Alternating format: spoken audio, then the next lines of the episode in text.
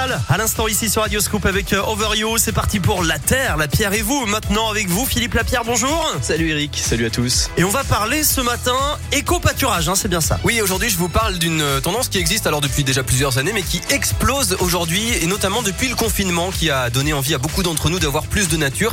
C'est l'éco-pâturage, hein, vous voyez sans doute de plus en plus au bord des routes, au pied des sites industriels ou même dans les parcs publics, des chèvres, des moutons, des ânes ou même des lamas qui broutent tranquillement. Alors c'est ça l'éco-pâturage, une tonte naturelle des jardins et des pelouses avec des animaux, souvent d'ailleurs d'espèces rares ou menacées, pour les préserver et même parfois récupérer pour couler une vie dorée après des malveillances.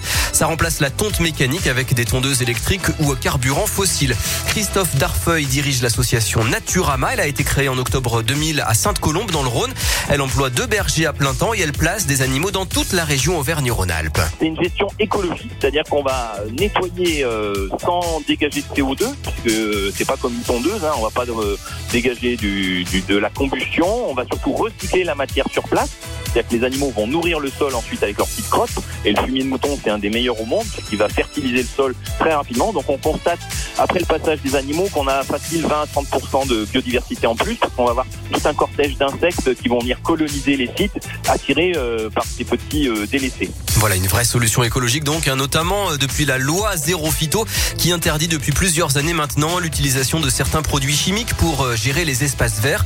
Alors il y a une limite au système, hein, c'est un peu compliqué pour les particuliers. D'abord, il faut un grand terrain, au moins deux à trois mille mètres carrés. Si le terrain est trop petit, il risque de subir un phénomène de surpâturage. En plus, il faut déplacer les animaux et les clôtures plus souvent, ce qui est chronophage et coûteux en C O deux. Et puis, tout le monde n'est pas éleveur né, hein. Il faut être sûr que les hôtes traitent correctement les animaux.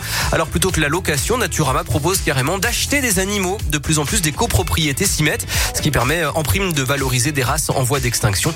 Rendez-vous sur monbergerlocal point f r pour en savoir plus. La Terre, la Pierre et vous, c'est en replay sur Radioscope.